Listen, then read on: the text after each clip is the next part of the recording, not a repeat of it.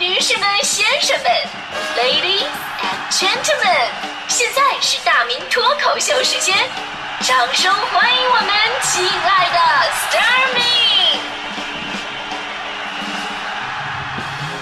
好，欢迎各位来到今天的大明脱口秀，我是大明啊。今天呢，咱们说关于这个职场欺凌的话题呢，我觉得这一次啊，全世界的职场小白们都得感谢一下韩国，因为7月16号的时候呢，这个韩国呢是禁止职场欺凌法正式开始实行了，这个是在全世界都很罕见的一部关于职场的法律法规。在这里你可以看到，你的很多职场的苦恼其实都是可以通过法律的途径来解决的。比方说因为性别、学历被区别对待了啊，被同事孤立排挤了，给予员工身体、精神和情绪上的痛苦了，还有更细化的啊，比方说刚才说了八卦同事啊，散播个人信息啊，强迫你喝酒抽烟或者参加聚会啊，这些都被列入到了职场霸凌的行为。如果你碰到了，你都可以把你的老板的同事给告他们啊。那个当然如果你足够勇敢的话，这个其实呢，这韩国出台这个法规啊，对我们的最大意义是什么呢？其实实际意义是没有的。你要拿着给领导看啊，领导你告诉你别欺负我，韩国已经判了，中国还会圆满，那你不是疯了吗？是吧？虽然说没有实际意义，但是却给我们敲响一个警钟。我们如今对职场欺凌大多呈现一种默许的状态，因为呢，就是很多朋友觉得，哎呀，这不就是职场吗？啊，这不就职场的规则吗？或者潜规则吗？啊，你不这么做，你才是个异类。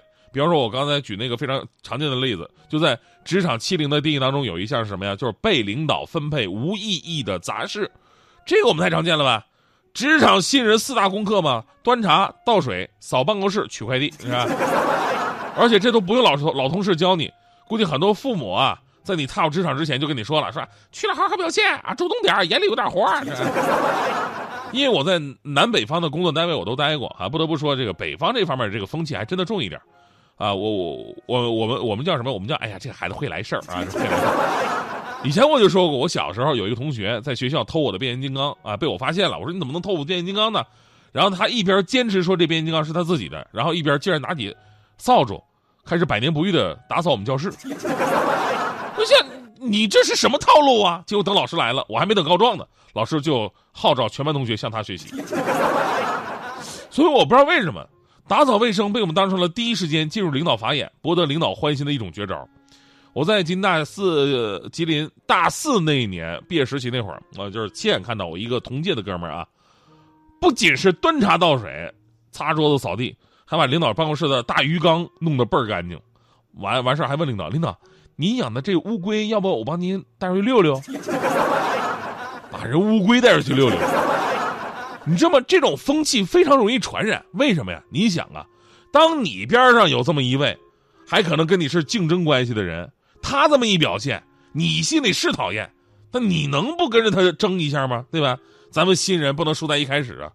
当时我就差点想说，是领导，您那2只乌龟喜不喜欢骑大马？喜欢的话，我可以来。其实这事儿你说怪谁呀？啊，不能怪那些溜须拍马的表现，他们也只是认为，哎呀，这是生存之道，这是规则，我就要这么去做。所以说怪谁呀？怪就怪纵容这些现象发展，不及时制止的那些领导跟老同事。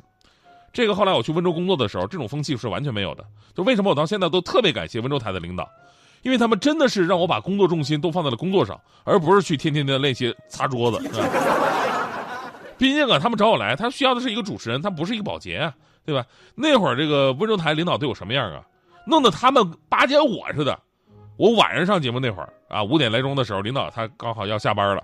还看着我了，说：“哎呦，夜班啊，夜班辛苦啊！你想吃点什么？我现在帮你点点，还来得及。”你说我当时我哪有这待遇啊？我说：“哎，这别，领导你别客气，我不吃。”领导说：“哎呀，你们大小伙子过一会儿就饿，赶紧说吧，别跟我客气啦。”我挣扎半天，那点个便宜点的吧，领导，你给我点个烧茄子就行啊！领导一听还不同意呢，你东北人怎么能不吃肉呢？我说那行，那领导那肉末烧茄子也行。你什么肉不？你不用跟我省，你想吃就点。听到领导这话，我当时瞬间来勇气了。我说：“领导，好吧，给我来2份肉末烧茄子。”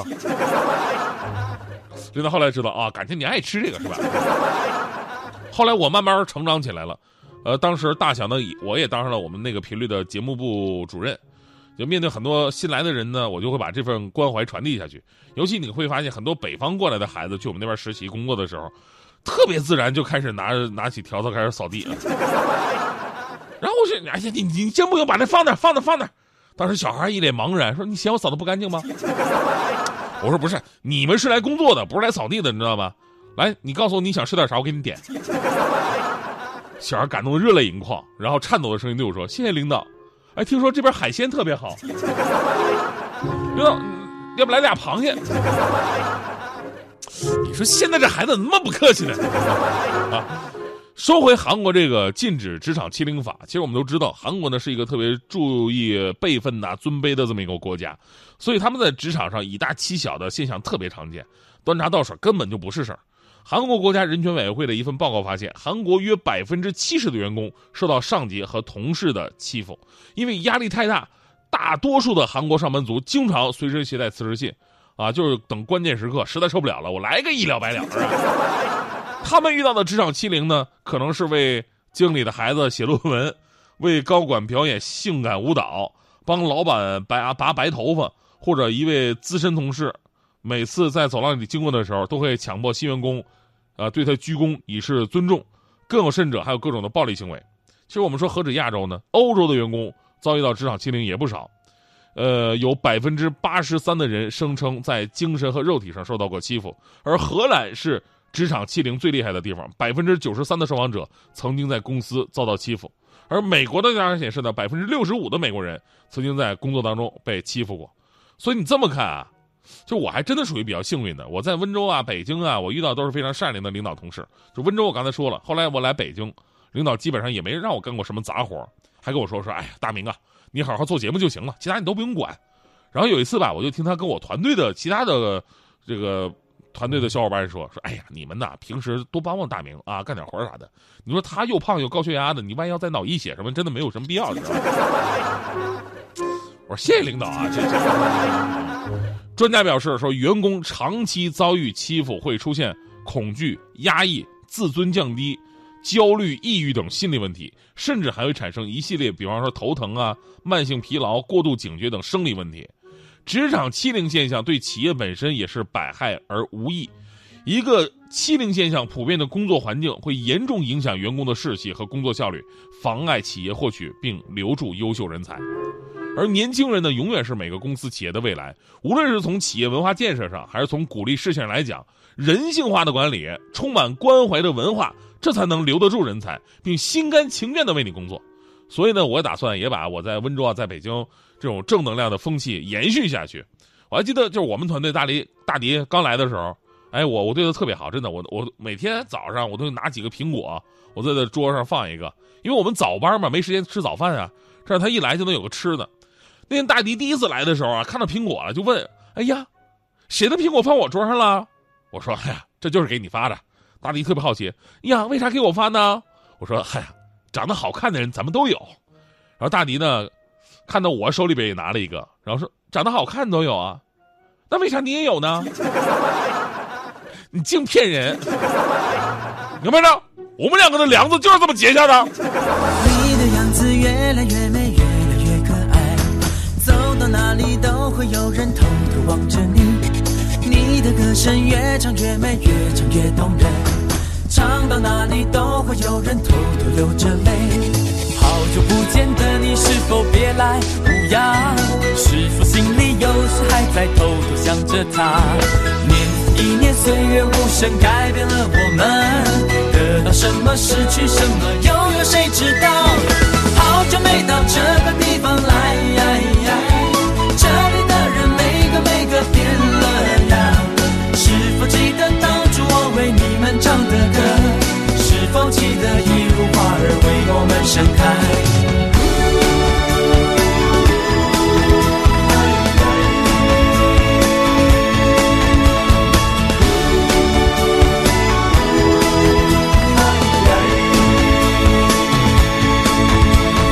你的样子越来越美，越来越可爱，走到哪里都会有人偷偷望着你。你的歌声越唱越美，越唱越动人，唱到哪里都会有人偷偷流着泪。好久不见的你是否别来无恙？是